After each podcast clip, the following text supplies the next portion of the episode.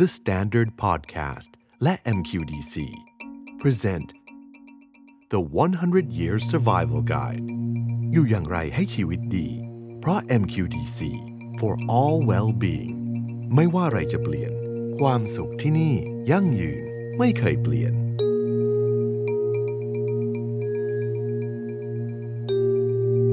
Generation Gap หรือว่าความขัดแย้งความคิดเห็นที่แตกต่างกัน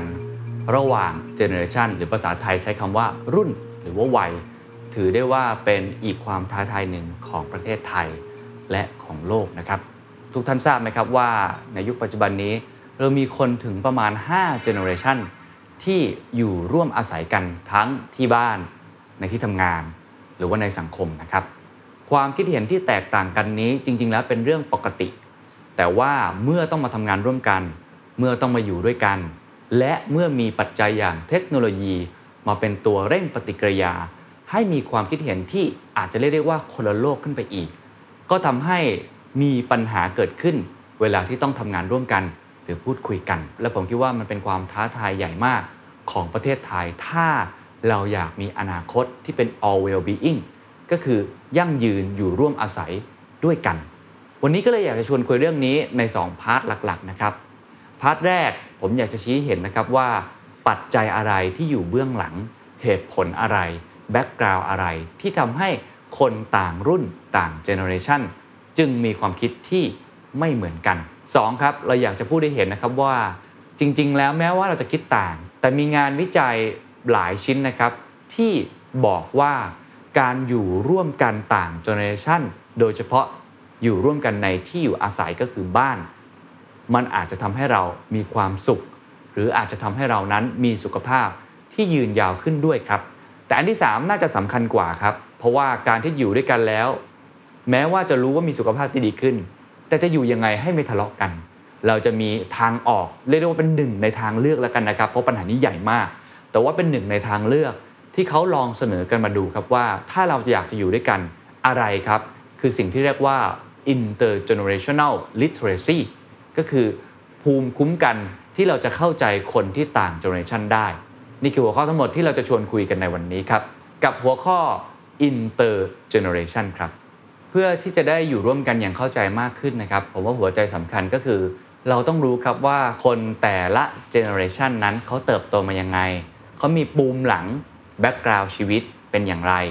และทำไมเขาถึงมีความคิดลักษณะแบบนั้นนะครับขออนุญาตแบ่งให้ทุกท่านได้เห็นภาพชัดๆประมาณ5 generation ด้วยกันนะครับ generation แรกครับเขาเรียกว่าผู้ใหญ่รุ่นสงครามเย็นครับก็คือผู้ใหญ่ที่เติบโตในสังคมไทยระหว่างปลายทศวรรษ 2490 จนถึง 2510 นะครับหรือหลายคนอาจจะคุ้นเคยกับคำว่า baby boomer นั่นเองนะครับก็คือคนที่ตอนนี้อายุเกิน60ปีขึ้นไปอยู่ในวัยเกษียณอะไรแบบนั้นนะครับต้องเข้าใจก่อนว่าบริบทตอนนั้นเติบโตมาในยุคหลังสงครามโลกนั่นแหละครับแล้วก็อยู่ในระหว่างที่มีสงครามเย็นเกิดขึ้นเพราะฉะนั้นคนรุ่นนี้จะค่อนข้างเป็นคนเคร่งครัดเป็นคนที่จริงจังแล้วก็เป็นคนที่ทุ่มเทให้กับการทำงานแล้วก็เชื่อมั่นในเรื่องของประเพณีอะไรบางอย่างหรือคุณค่าบางอย่างที่ยึดโยงสังคมเอาไว้เพราะต้องเข้าใจครับว่าตอนนั้นสังคมไทยเนี่ยค่อนข้างที่จะยากลำบากจริงๆเรียกได้ว่าประเทศไทยเพิ่งก่อร่างสร้างตัวขึ้นมานะครับมีภัยคอมมิวนิสต์มีเรื่องของโรคต่างๆมีเรื่องของสุขอนามัยที่ยังไม่ดีถนนหนทางก็ยังไม่ใช่แบบนี้เพราะฉะนั้นคนในยุคนั้นครับก็เลยทำงานหนักอย่างยิ่งซึ่งทำให้คนยุคนี้นะครับเป็นคนที่มีความอดทนประหยัดอดออมจนบางคนอาจจะนิยามพวกเขาว่าเป็นอนุรักษ์นิยมหรือว่า conservative นั่นเองครับคนรุ่นที่2นะครับก็คือ generation X ครับก็คือคนที่เติบโตในสังคมไทยระหว่างพุทธศักราช 2510 จนถึง 2523 ก็คือเป็นลูกหลานครับของ baby boomerยุคนี้ครับเป็นยุคที่ประเทศไทยเริ่มเจริญเติบโตมากยิ่งขึ้นนะครับแล้วก็เป็นรุ่นที่ต้องบอกว่าเริ่มมีความมั่งคั่งสะสมมาบ้างทำให้พวกเขาเนี่ยยังคงมีค่านิยมในการทำงานหนักนะครับแต่เริ่มที่จะผ่อนคลายมากขึ้นเริ่มที่จะมองเห็นมิติอื่นๆนอกจากเรื่องการทำงานก็คือ work life balance มากยิ่งขึ้นนะครับคนยุคนี้ครับก็จะเริ่มมีเทคโนโลยีใหม่ๆเข้ามานะครับแต่ถือว่าเป็นยุคเริ่มต้นมากๆอาจจะเป็นคอมพิวเตอร์เครื่องใหญ่ๆหรือว่าอุปกรณ์อิเล็กทรอนิกส์พกพาแต่เป็นเครื่องใหญ่มากๆนะครับก็บางคนก็เลยเรียกว่าคนยุคนี้ยังเป็นโลกอนาล็อกอยู่แต่เริ่มเห็นภาพว่าดิจิทัลกำลังมีผลกระทบกับชีวิตพวกเขาอย่างไรในยุคปัจจุบันนี้คนรุ่นนี้ก็คือคนที่มีอายุเกิน40ปีขึ้นไปและเรียกได้ว่าเป็นกลุ่มคนที่กำลังเป็นหัวหน้าเป็นผู้นำองค์กร หลายหน่วยงานในประเทศไทยและมีอิทธิพลค่อนข้างมากนะครับและท่านในระดับครอบครัวก็คือคุณพ่อคุณแม่ของหลายๆท่านนั่นเองในตอนนี้ครับ Generation ที่3ก็คือ Gen Y ครับบางแห่งก็เรียกว่า Millennials นะครับ Millennial คือคนที่เติบโตมาในยุค 90 และหรือว่าในยุคที่เริ่มเห็นเทคโนโลยีใหม่ๆกระโดดเข้ามาอันนี้ขออนุญาตก็คือคนรุ่นผมนั่นเองนะครับเป็นคนที่เริ่มปรับตัวจากโลกอนาล็อกเข้ามาสู่โลกดิจิทัลเปิดรับวัฒนธรรมต่างชาติมีเพลงป๊อปมีเพลงอัลเทอร์เนทีฟมีเพลงร็อกหรือว่าอีกหลายๆวัฒนธรรมนะครับรวมทั้งเทคโนโลยีใหม่ๆหรือว่าเทคโนโลยีที่เปลี่ยนโลกนะครับทำให้คนยุคนี้เนี่ยค่อนข้างจะเป็นคนที่เปิดกว้างมากขึ้นก็คืออินเทอร์เน็ตนั่นเองครับสามารถเข้าถึงข้อมูลได้ค่อนข้างมากนะครับคาแรคเตอร์ของคนยุคนี้ครับเนื่องจากเบบี้บูมเมอร์เจน X เขาทำงานมาอย่างหนักมากเพราะฉะนั้นก็สะสมความมั่งคั่งไว้ระดับหนึ่งนะครับทำให้หลายคนบอกคนรุ่นนี้อาจจะถูกตามใจไปบ้างแล้วก็เป็นคนที่อยากได้อะไรก็ได้มาโดยไม่ยากมากโอกาสการศึกษาค่อนข้างดีมีการไปเรียนต่อต่างประเทศง่ายขึ้นมีแนวคิดเป็นของตัวเองมีแนวคิดในการอยากทำสิ่งที่ตัวเองชอบมันก็เลยมีคำว่า passion มีคำว่า productivity หรืออีกหลากหลายคำนะครับที่คนรุ่นนี้ค่อนข้างให้ความสำคัญครับและเจเนอเรชันต่อมาครับก็คือเจเนอเรชัน4นะครับที่หลายคนกำลังพูดคุยกันเยอะนะครับก็คือคนที่เกิดหลังยุค 2540 ก็คือหลังวิกฤตต้มยำกุ้งนั่นเองนะครับเกิดมาในยุคที่สังคมไทยต้องบอกว่าเจริญค่อนข้างมากนะครับรถไฟฟ้าหรือว่าเทคโนโลยีต่างๆเนี่ยพัฒนาไปเยอะมากอยู่ในยุคที่สิ่งอำนวยความสะดวกมีรอบด้านเรียนรู้รูปแบบการดำเนินชีวิตแบบดิจิทัลแทบจะเต็มตัวแล้วก็คือเกิดมาก็เห็นดิจิทัลเลยไม่ทันยุคของเทปอาจจะไม่ทันยุคซีดีแล้วก็อาจจะคุ้นเคยกับโทรศัพท์มือถือมากๆนะครับทำให้พวกเขานั้นสามารถเข้าถึงข้อมูลได้อย่างรวดเร็วก็อย่างที่ผมกล่าวครับ Gen Y เนี่ยอินเทอร์เน็ตเพิ่งเริ่มต้นได้ไม่นานเริ่มจะคุ้นเคยแต่คนรุ่น Gen Z ครับคือเกิดมาก็เจอกับอินเทอร์เน็ตเลยเพราะฉะนั้นโลกทั้งโลกเป็นของเขาครับเขาสามารถจะค้นหาข้อมูลอะไรก็ได้โดยที่ไม่ต้องรอฟังข้อมูลจากครูบาอาจารย์หรือว่าหนังสือในห้องสมุดและการที่เขาสามารถเข้าถึงข้อมูลโซเชียลมีเดียต่างๆได้เขาเลยสามารถพูดคุยกับคนที่อยู่ทั้งโลกได้คนรุ่นนี้ก็เลยมีพฤติกรรมหรือแนวคิดที่ค่อนข้างต่างจากคนรุ่นก่อนๆหน้านี้มากพอสมควรไม่ว่าจะเป็นเรื่องของ global citizen คือคิดอะไรคิดเป็นกรอบโลกไม่ว่าจะเป็นเรื่องของเทคโนโลยีในเชิงสตาร์ทอัพหรือการคอนเซิร์นเรื่องของสิ่งแวดล้อมตอนนี้ก็เป็นเรื่องสำคัญมากๆที่คนรุ่นนี้ให้ความสำคัญเพราะเขามองปัญหาของโลกเป็นปัญหาของเขาด้วยเรื่องของความหลากหลายทางเพศหรือว่า diversity เรื่องความหลากหลายทางสีผิวทางชาติพันธุ์ความเชื่อต่างๆคนรุ่นนี้ก็เปิดกว้างค่อนข้างเยอะเพราะเขาไม่ได้มองแค่ประเทศใดประเทศหนึ่งเขาไม่ได้คิดว่าเขาเป็นแค่คนไทยแต่เขาคือประชากรของโลกนอกเหนือจากนี้ครับอีกสิ่งหนึ่งที่เราสังเกตเห็นได้ชัดนะครับเพราะว่าคนรุ่นนี้เริ่มเข้ามาสู่วัยแรงงานก็คือเริ่มต้นเข้าทำงานนะครับสิ่งหนึ่งที่แตกต่างจากคนรุ่นก่อนมากๆก็คือเรื่องของความยืดหยุ่นครับ flexibility เขาไม่อยากเข้ามาทำงานที่ออฟฟิศตอกบัตรเหมือนเดิมเขาอยากจะทำแบบสิ่งที่เรียกว่า gig economy ก็คือเป็น freelance เขาอยากจะออกไปโลดแล่นเขาคิดอะไรเนี่ยเขาคิดแบบ 10x ครับก็คือทำอะไรแบบโต10เท่าเขายอมที่จะล้มเหลวได้เพื่อที่จะทำให้เขาได้เรียนรู้กับความล้มเหลวนั้นล้มให้เร็วลุกให้เร็วนี่คือความเปลี่ยนแปลงที่ค่อนข้างที่จะแตกต่างกับคนรุ่นก่อนๆหน้านี้มากเลยทีเดียวครับแล้วคนรุ่นสุดท้ายครับก็คือรุ่นที่เรียกว่า Gen Alpha ครับก็คือคนที่เป็นหลานๆเราในตอนนี้นะครับอายุ5ขวบ6ขวบอะไรแบบนี้เติบโตมาในยุคที่เป็นดิจิทัลแบบเต็มรูปแบบและเป็นดิจิทัลที่แอดวานซ์มากๆเกิดมาก็เจอกับแท็บเล็ตเกิดมาก็เจอกับโทรศัพท์มือถือคุ้นเคยกับโลก YouTubeคุ้นเคยกับโลก TikTok คุ้นเคยกับการสื่อสารกับคุณตาคุณยายผ่านวิดีโอคอลเพราะฉะนั้น Gen Alpha ถ้าเขาเติบโตมาเป็นวัยแรงงานน่าจะเห็นการเปลี่ยนแปลงในเชิงค่านิยมการเปลี่ยนแปลงทางความคิดค่อนข้างมากเขาเติบโตมาในยุคที่มี AI มี Blockchain มี Cryptocurrency น่าสนใจมากๆครับว่าเมื่อพวกเขาเติบโตขึ้นมาจะมีความเปลี่ยนแปลงอะไรอีกบ้างนั่นคือส่วนแรกนะครับที่ผมพยายามอธิบายให้ทุกท่านได้เห็นภาพของความแตกต่างทางความคิดระหว่างรุ่นระหว่างเจเนอเรชันที่เขาเรียกว่า Generation Gap นั่นเองครับในพาร์ทต่อมาครับผมอยากพาทุกท่านไปดูงานวิจัยที่อาจจะทำให้เราเปิดใจมากยิ่งขึ้นนะครับและมองเห็นถึงความสำคัญประโยชน์ของมันว่าการอยู่ร่วมกันแบบ Intergeneration นั้นทำให้เรามีความสุขมากขึ้นและทำให้เรามีสุขภาพที่ดีขึ้นด้วยครับคนที่จะมาพูดคุยกับผมนะครับก็คือคุณจ๊อกรุ่งโรจน์จงสุจิพันธ์นะครับผู้อำนวยการอาวุโส Mulberry Grove by MQDC ครับแต่วันนี้อาจจะมีอีกศัพท์อีกคำหนึ่งที่ผมคิดว่าก็เป็นอีกคำศัพท์อีกคำหนึ่งที่สำคัญก็คือ intergeneration living จะทำยังไงให้อยู่ร่วมกันได้ในมิติต่างๆเลยไม่ว่าจะเป็นมิติเรื่องความคิดเห็นที่อยู่ร่วมกันในสังคมหรือว่า เป็นลักษณะแบบว่าอยู่ร่วมอาศัยกันในพื้นที่เดียวกันแบบนี้นะครับเลยอยากสอบถามคุณจ๊อกก่อนนะครับทราบว่ามีงานวิจัยหลายชิ้นเหมือนกันว่าทำไมถึงคิดว่า intergeneration living หรือว่าเรื่องของ intergeneration อยู่ร่วมกันระหว่าง generation มันเป็นเรื่องที่สำคัญมากครับจริงๆแล้วทีมงานเราอะครับมีการศึกษาเทรนด์ของการอยู่อาศัยหรือว่าเทรนด์ของสภาพผู้คนนะครับในประเทศไทยรวมถึงในโลกเนี่ยอย่างต่อเนื่องครับเราไปพบงานวิจัยชิ้นหนึ่งที่มหาวิทยาลัยฮาร์วาร์ดเขาได้ทำไว้นะครับซึ่งเป็นงานวิจัยที่ทำมาเรียกว่ายาวนานที่สุดในโลกเลยนะครับทำตั้งแต่ปี1938ท่านประธานาธิบดีจอห์นเอฟเคนเนดีก็เป็นหนึ่งในตัวอย่างของงานวิจัยนี้ด้วยมหาวิทยาลัยฮาร์วาร์ดเขาศึกษาเกี่ยวกับความสัมพันธ์ระหว่างการอยู่ร่วมกันเป็นครอบครัวกับการที่มันมีผลต่อสภาพร่างกายและจิตใจของคนเรานะครับเขาศึกษามาเนี่ยเขาพบมา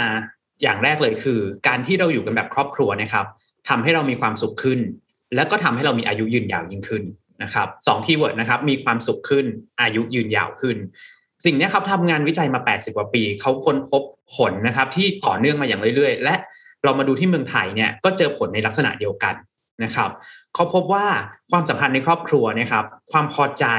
ความสุขที่จะอยู่ด้วยกันเนี่ยมีผลโดยตรงกับสุขภาพเราในอนาคตบางคนอาจจะคิดว่าเอ๊ะปกติแล้วเนี่ยจีนที่ดีกรรมพันธุ์ที่ดีหน้าที่การงาน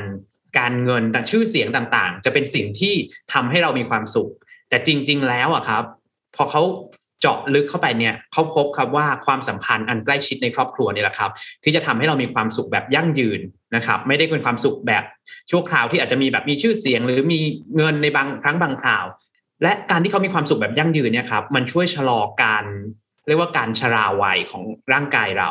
นะครับแล้วก็ทำให้สมองเราเนี่ยชะลอช้าลงเช่นกันน่าสนใจนะครับและอาจจะทำให้ใครหลายคนได้นึกถึงสมัยเด็กๆนะครับเพราะว่าก่อนหน้านี้สังคมไทยเป็นสังคมใหญ่นะอยู่ร่วมกันเป็นครอบครัวปัจจุบันก็ยังมีอยู่ในตามต่างจังหวัดนะครับแต่ว่าต้องบอกว่ามันลดน้อยถอยลงไปเรื่อยๆด้วยสภาพสังคมที่เปลี่ยนเทคโนโลยีที่เปลี่ยนหรือว่าความคิดของคนที่เปลี่ยนแปลงไปเราก็เริ่มตามตะวันตกมากขึ้นนะครับอยู่เป็นคอนโดมิเนียมหรือว่าอาจจะอยู่ลักษณะแบบแยกมากขึ้นนะครับก็เลยต้องขออนุญาตถามต่อนะฮะว่าแล้วในสิ่งที่มันเกิดขึ้นจากงานวิจัยเนี่ยที่ส่งผลซึ่งกันและกันในแง่ของความสุขแล้วก็เรื่องของสุขภาพเนี่ยมันมีองค์ประกอบอะไรบ้างครับเพราะว่าแต่ก่อนเราก็อยู่ด้วยกันใช่ไหมฮะแต่เราก็ไม่เคยคิดเลยครับว่าเราจะมีสุขภาพดีจากการที่เราอยู่กันในหลายๆเจเนอเรชันเนี่ยผลวิจัยมันน่าจะเจาะลึกด้วยไหมครับว่ามันต้องมีองค์ประกอบคือสร้างอะไรให้เกิดขึ้นบ้างในบ้านของเราเช่นกิจกรรมแต่ละวันต้องมีอะไรพูดคุยกันไหม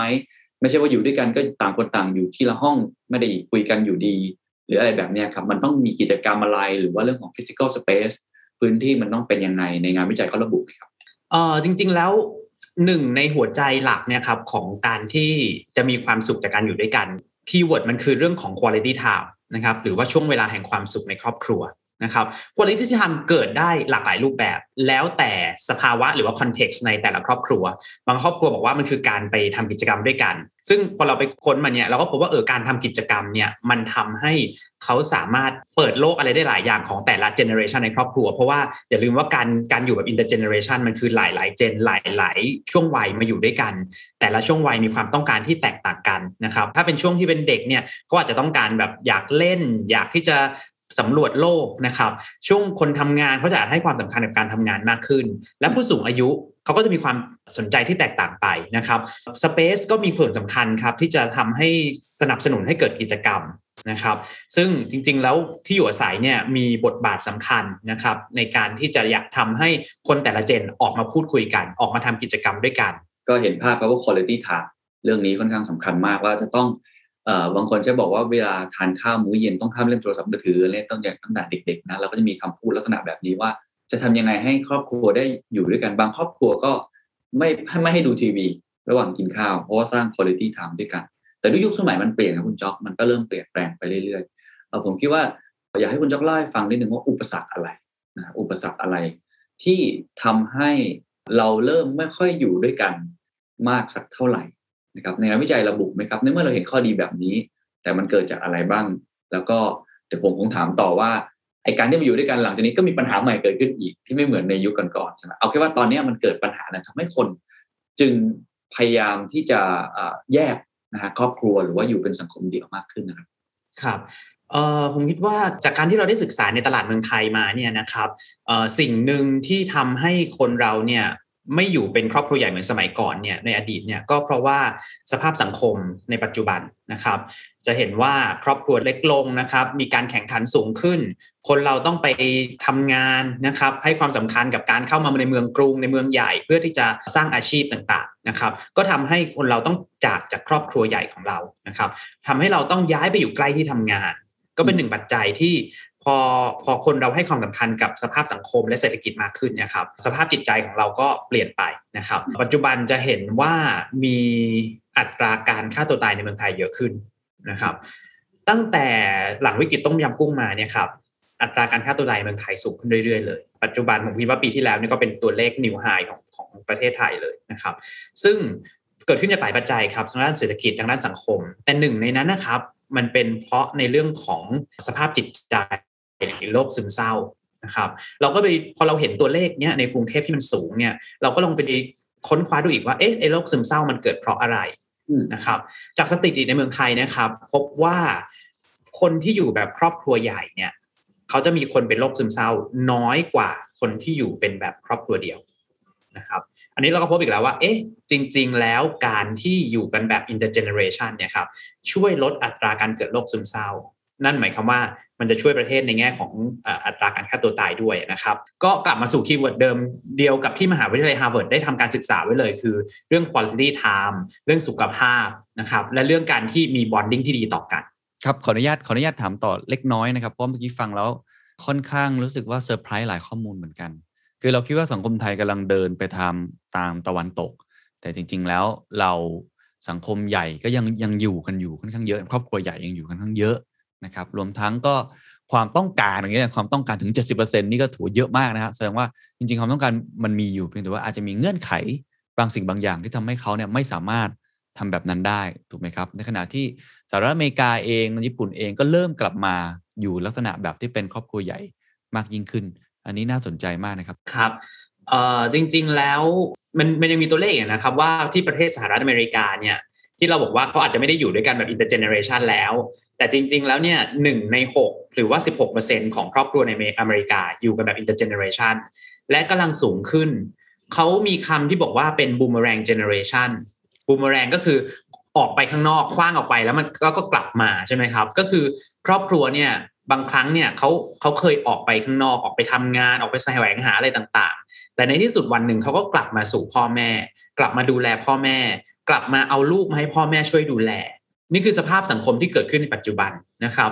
มีบทสัมภาษณ์ของครอบครัวหลายๆครอบครัวที่เขาบอกว่าเขาออกไปแล้วในที่สุดเนี่ยวันหนึ่งสภาพเศรษฐกิจและสังคมนี่แหละครับมันบีบบังคับให้เขาต้องกลับมาอีกทั้งเรื่องของการที่เขาต้องการให้พ่อแม่เนี่ยช่วยดูแลลูกให้นะครับในเรื่องของการที่การมาอยู่เป็นครอบครัวใหญ่เนี่ยจะช่วยประหยัดเงินในครอบครัวได้ค่อนข้างมากเลยเมื่อเทียบกับการที่อยู่แบบครอบครัวเดียวครับก็เราได้เห็นเขาเรียกว่าเทรนด์หมุนย้อนกลับนะครับจากตอนแรกที่มันจะมุ่งไปในทางนั้นมากขึ้นแต่ว่าตอนนี้รู้สึกมันจะวกกลับมานะครับในหลายๆประเทศแล้วก็ในประเทศไทยเองผมคิดว่าจริงๆหลายคนก็คุ้นเคยกับการอยู่แบบครอบครัวใหญ่ระดับหนึ่งแต่ทีนี้ด้วยยุคสมัยที่มันเปลี่ยนไปนะครับถ้าเราเปรียบเทียบเช่นประเทศไทย 30-40 ปีที่แล้วเป็นลักษณะแบบนั้นแต่สังคมมันเปลี่ยนมากขึ้นมันมีความแตกต่างกันไหมครับคือการอยู่ร่วมกันครอบครัวใหญ่เมื่อ30ปีที่แล้ว Intergeneration 30ปีที่แล้วกับ Intergeneration ในยุคสมัยนี้ผมเข้าใจว่าความท้าทายนะครับปัญหาต่างๆก็จะเปลี่ยนแปลงไปยกตัวอย่างเช่นเมื่อกี้ที่คุณจ๊อกเมนชั่นถึงอย่าง Generation Gap ปัจจุบันนี้ก็เป็นอีกปัญหาหนึ่งที่เราพูดกันเยอะในสังคมไทยความแตกต่างของยุคสมัยที่เปลี่ยนแปลงไปมันทำให้นิยามของ Intergeneration อุปสรรคความท้าทายมันเปลี่ยนไหมมากน้อยแค่ไหนในปัจจุบันแน่นอนครับบริบทที่เปลี่ยนไปนะครับไม่ว่าจะเป็นเรื่องของสภาพสังคมสภาพเศรษฐกิจแล้วก็ปัจจัยภายนอกต่างๆเนี่ยทำให้การอยู่แบบ Intergeneration เนี่ยเปลี่ยนแปลงไปนะครับสมัยก่อนอาจจะเห็นบ้านอยู่กันเป็นรั้วใหญ่ๆสนามใหญ่ๆมีหลายๆบ้านอยู่ในรั้วเดียวกันนะครับปัจจุบันที่ดินในเมืองเนี่ยราคาแพงสูงมากเลยก็คงครอบครัวคงไม่สามารถอยู่กันได้แบบครอบครัวใหญ่แบบนั้นได้แล้วนะครับที่จริงก็เป็นอีกหนึ่งปัจจัยนะครับที่ทำให้ไม่สามารถที่จะอยู่กันแบบครอบครัวใหญ่แล้วก็ต้องแยกย้ายกันไปเป็นบ้านอยู่กันแต่ละที่นะครับแต่จริงๆแล้วในปัจจุบันนะครับถ้ามีการเตรียมการที่ดีมีการออกแบบที่ดีครับมันก็สามารถที่จะ นำการอยู่แบบครอบครัวใหญ่แบบสมัยก่อนเนี่ยกลับมาได้ไม่ว่าจะเป็นการออกแบบบ้านแม้จะเป็นบ้านหลายๆหลังอยู่ด้วยกันแต่ไม่ต้องใช้พื้นที่ที่ใหญ่เหมือนสมัยก่อนหรือแม้กระทั่งเปลี่ยนบริบทเป็นการอยู่แบบคอนโดมิเนียมแต่คอนโดมิเนียมที่เตรียมพร้อมสำหรับ Intergeneration แล้วตอบสนองความต้องการของหลานๆคุณตาคุณยายหรือว่าคุณพ่อคุณแม่ได้เพียบพร้อมเนี่ยครับก็เป็นอีกหนึ่งคอนเท็กซ์ของการอยู่แบบ Intergeneration ในโลกปัจจุบันนะครับน่าสนใจครับก่อนที่จะไปพูดถึงว่าเราต้องทำอย่างไรนะครับมีพื้นที่แบบไหนที่จะอยู่ร่วมกันได้อย่างดีเนี่ยอยากให้พูดถึงปัญหานิดนึงก่อนปัญหาที่ตอนนี้อยู่ร่วมกันเนี่ยมองเห็นอะไรบ้างครับแล้วผมคิดว่าทางโครงการอสังหาริมทรัพย์ที่คุณจ๊อกดูแลอยู่ก็คงจะต้องออกแบบวิธีการที่จะแก้ปัญหาตรงนั้นไปในตัวอยู่แล้วด้วยปัญหาคืออะไรก่อนครับเมื่อกลับมาอยู่ร่วมกันแบบเดิมแล้วนะคนหลายเจนความต้องการแตกต่างกันไป Generation Gap ก็เป็นอีกหนึ่งปัญหานะครับนั่นหมายความว่าอย่างแรกเลยเราต้องพยายามทำให้เขาอยากกลับมาอยู่ด้วยกันก่อนนะครับที่ผ่านมาเขาอาจจะมีการอยู่แบบครอบครัวเดี่ยวเขาเห็นข้อดีของครอบครัวเดี่ยวถ้าเขาไม่ได้มีจุดเปลี่ยนของช่วงเวลาของชีวิตเช่นแต่งงานมีลูกมีใครป่วยสักคนนึงขึ้นมาเขาจะไม่ค่อยอยากกลับมาคิดในเรื่องของการกลับมาอยู่ด้วยกันนะครับเพราะว่าเขาไปเห็นข้อดีของการอยู่เดี่ยวๆมาเยอะละนะครับแต่ยังไม่เห็นข้อดีของการอยู่ด้วยกันสักเท่าไหร่การที่ทำให้เขาฉุกคิดหรือว่าอยู่ในสถานการณ์ที่ต้องมา consider การกลับมาอยู่ด้วยกันเนี่ยครับน่าจะเป็นหนึ่งในสิ่งที่ทำให้เป็น trigger point ละกันที่จะทำให้คนกลับมาอยู่ด้วยกันเหมือนสมัยก่อนเรื่องของความต้องการที่แตกต่างกันบางคนบอกว่าไม่อยากอยู่กับผู้สูงอายุเพราะว่าจุกจิกจู้จี้บ่นทั้งวันอันนี้ก็เป็นสิ่งที่เราเจอมาเยอะนะครับหรือว่าหลานๆก็อาจจะมีความต้องการของเขาอาจจะอยากออกไปข้างนอกออกไปเล่นเที่ยวเล่นข้างนอกซึ่งอาจจะไม่ตรงกับความต้องการของผู้สูงอายุหรือแม้กระทั่งพ่อแม่ก็ตามพ่อแม่ทุกวันนี้เด็กๆก็อยากออกไปข้างนอกใช่ไหมครับส่วนผู้ใหญ่เนี่ยก็อาจจะต้องโฟกัสกับการทำงานนะครับไม่มีเวลาที่จะมาดูแลเด็กๆนะครับคุณตาคุณยายก็เกษียณแล้วมีเวลาให้แต่ในอดีตก็คงอาจจะไม่ได้อยู่ด้วยกันเพราะว่าเขาอยู่คนละบ้านใช่ไหมครับซึ่งจริงๆแล้วการอยู่แบบ intergeneration นะครับถ้ามันเกิดขึ้นได้นะครับจะสามารถทำให้3เจนหรือว่า4เจนเนี่ยกลับมาช่วยแก้ปัญหาเรียกว่าช่วยซัพพอร์ตซึ่งกันและกันนะครับในครอบครัวได้แต่ปัจจุบันเนี่ยปัญหาเนี่ยอาจจะไม่ได้ถูกแก้นะครับทำให้ยังเรียกว่าสังคมก็ยังไปในลักษณะว่าเป็นครอบครัวเดี่ยวบ้างเป็นการที่ผู้สูงอายุไปอยู่ตามที่ดูแลที่แบบแยกๆกันออกไปบ้างนะครับซึ่งทาง MQDC เนี่ยหลังจากเราเจอเพนพอยต์ต่างๆเนี่ยเราอยากที่จะสนับสนุนให้คนเนี่ยกลับมาอยู่ด้วยกันเพราะว่าสูงสุดแล้วเนี่ยมันคือการช่วยแก้ปัญหาในระดับสังคมและในระดับประเทศชาตินะครับการที่อยู่ด้วยกันหมายความว่ามันช่วยประหยัดเงินของแต่ละครอบครัวประหยัดงบประมาณในระดับประเทศชาติลงความสุขของประชากรมีมากขึ้นสุขภาพที่ดีขึ้นเหล่านี้ครับมันคือการช่วยทั้งสังคมไทยและช่วยรัฐบาลในการทำให้เบอร์เดนหรือว่าภาระของประชากรเนี่ยลดน้อยลงนะครับครับในช่วงต้นเราพูดกันเรื่องอยู่แล้วมันจะมีความสุขมากขึ้นสุขภาพดีขึ้นนะครับหรือว่าเรื่องของโรคบางประเภทนะครับที่คุณจ๊อกเอ่ยถึงแต่จริงๆทราบว่าจริงมันก็มีงานวิจัยใช่ไหมครับว่ามันจะมีผลกระทบต่อแต่ละเจเนอเรชันยังไงบ้างถ้ามันอยู่ร่วมกันในรูปแบบใหม่ๆนะที่เราพยายามจะแก้ปัญหาด้วยกายภาพจิตใจสังคมวัฒนธรรมอะไรอย่างเงี้ยครับครับคือการอยู่ด้วยกันเนี่ยครับผมคิดว่าทุกคนรู้อยู่แล้วแหละว่ามันดีนะครับซึ่งถ้าเราจะแบ่งข้อดีออกมาเนี่ยครับอย่างแรกคือเรื่องกายภาพนะครับกายภาพเนี่ยทุกเจเนอเรชันได้ประโยชน์หมดเลยเด็กก็ได้รับการพัฒนาการเรียนรู้ที่ดีขึ้นนะครับเขามีการรีเสิร์ชว่าเด็กที่มีการดูแลโดยพ่อแม่และปู่ย่าตายายนั่นคือมี2เจนเนี่ยดูแลเขาเนี่ยผมว่าทุกคนเข้าใจอยู่แล้วแหละคือเขาจะได้รับการเลี้ยงดูที่ดีกว่าปกติเพราะทุกคนเนี่ยมาสนใจที่เขาคนเดียวถ้าอย่างในประเทศจีนเนี่ยก็จะเห็นว่าเขามีลูกกันน้อยใช่ไหมครับ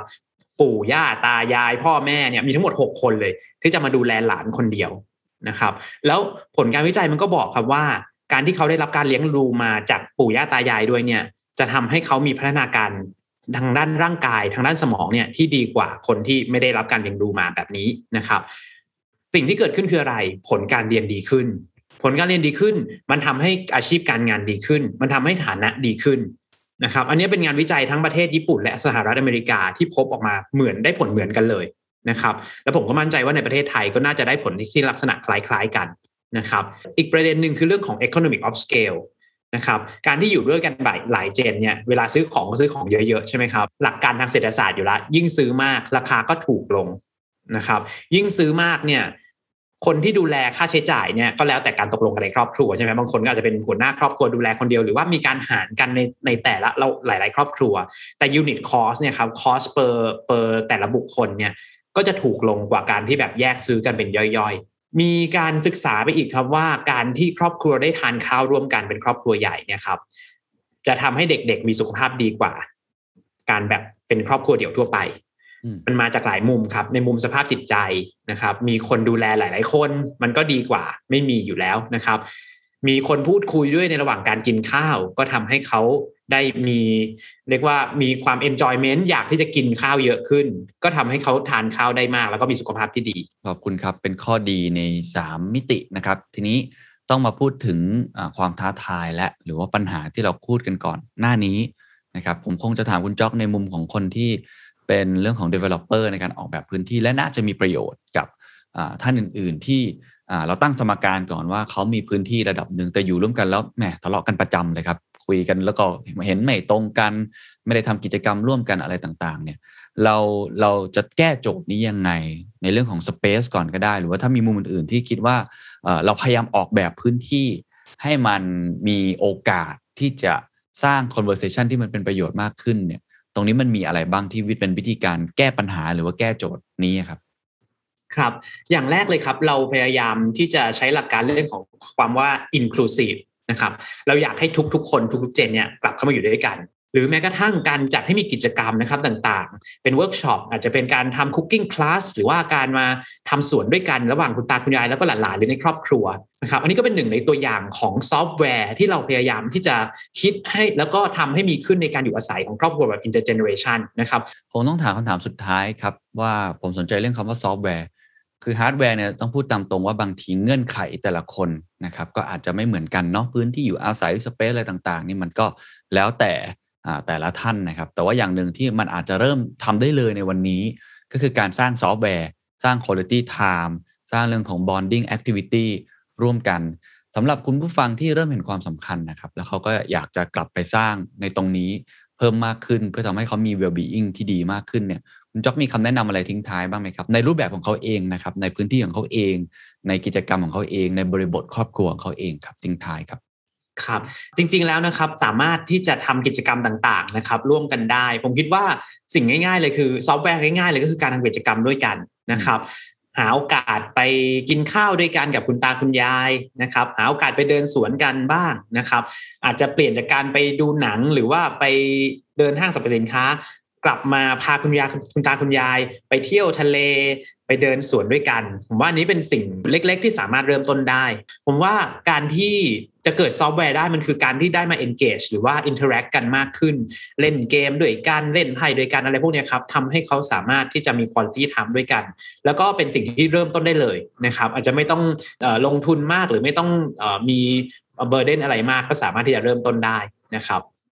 เราพูดคุยกันไป2 ส่วนแล้วนะครับส่วนแรกผมอธิบายถึงความแตกต่างทางความคิดหรือว่าเรื่องของ Generation Gap ปุ่มหลัง Background คืออะไรนะครับ2ครับเมื่อกี้คุณจ๊อกก็เล่าให้เห็นถึงข้อดีนะครับว่าแม้ว่าเราจะมีความคิดเห็นที่แตกต่างกันแต่ผลวิจัยหลายชิ้นครับยืนยันครับว่าถ้าเราพยายามที่จะมาอยู่ร่วมกันอาศัยในรั้วหลังคาเดียวกันก็จะมีโอกาสนะครับที่ทำให้พวกเรานั้นน่าจะมีความสุขมีสุขภาพที่ยืนยาวขึ้นด้วยแต่ในพาร์ทที่3ครับพาร์ทสุดท้ายซึ่งผมคิดว่าน่าจะเป็นพาร์ทที่สำคัญมากนะครับเพราะเมื่อเราอยากจะอยู่ร่วมกันแล้วจะอยู่ร่วมกันอย่างไรครับสิ่งนั้นเรียกว่า intergenerational literacy ไม่แตกต่างอะไรกับ financial literacy หรือว่า data literacy แบบนั้นเลยนะครับคุณต้นสนสันติธานเสถียรไทยนะครับเป็นคนที่แนะนำแนวคิดนี้ออกมาซึ่งเป็นแนวคิดที่บอกว่าคนแต่ละ generation นั้นไม่ใช่แตกต่างกันแค่รุ่นอย่างเดียวแต่ถ้าเราดู background ทั้งหมดของเขาเราอาจจะพูดได้ว่าเหมือนคนละโลกเลยครับคุณต้นสนอธิบายไว้ว่ามี 4E ที่อาจจะเป็นกึ่งคู่มือคล้ายๆคู่มือท่องเที่ยวเลยครับแต่เป็นคู่มือเพื่อทำความเข้าใจคนต่างรุ่นกัน E ที่1ครับคือ empathy คือเข้าอกเข้าใจพยายามอย่าคิดจากมุมตัวเองอย่าตัดสินว่าเขาคิดเห็นอย่างนั้นเพราะอะไร ทำไมเขาถึงมองว่าโลกเป็นแบบนั้นทำไมเขาถึงไม่เห็นด้วยกับเราแต่ลองให้คิดครับว่าสิ่งที่เขาเป็นนั้นมันเป็นตัวตนของเขาและลองสวมหมวกหรือว่าสวมรองเท้าในแบบที่เขาเป็นอาจจะทำให้เราเข้าอกเข้าใจเขาได้มากขึ้นครับอีตัวที่2คือ equality ก็คือไม่ว่าจะคิดอะไรครับให้คิดว่าทุกคนนั้นเท่าเทียมกัน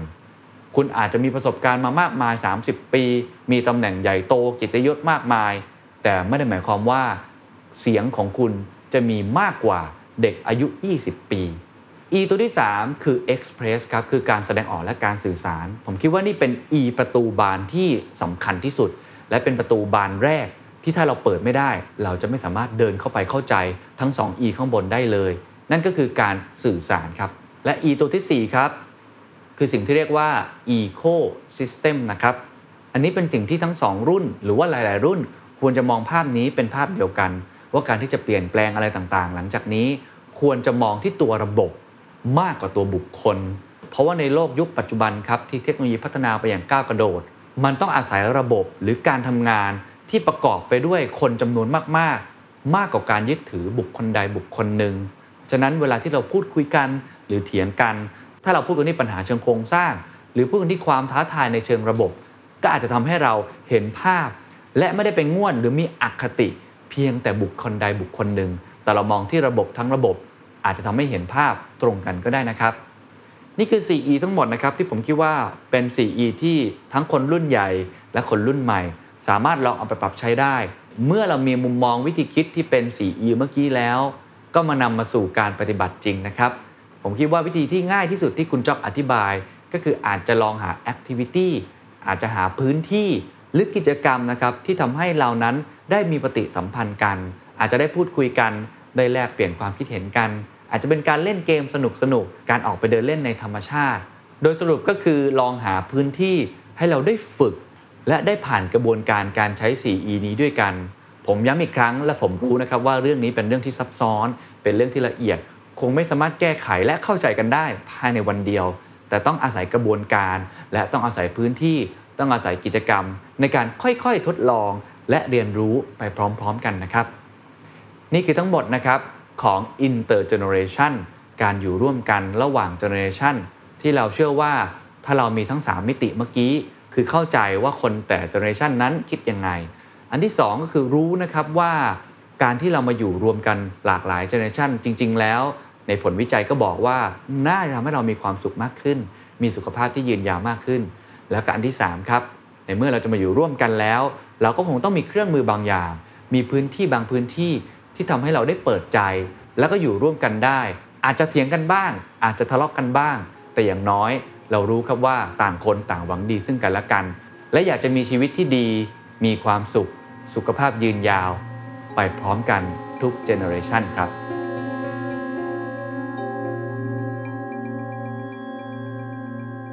The Standard Podcast และ MQDC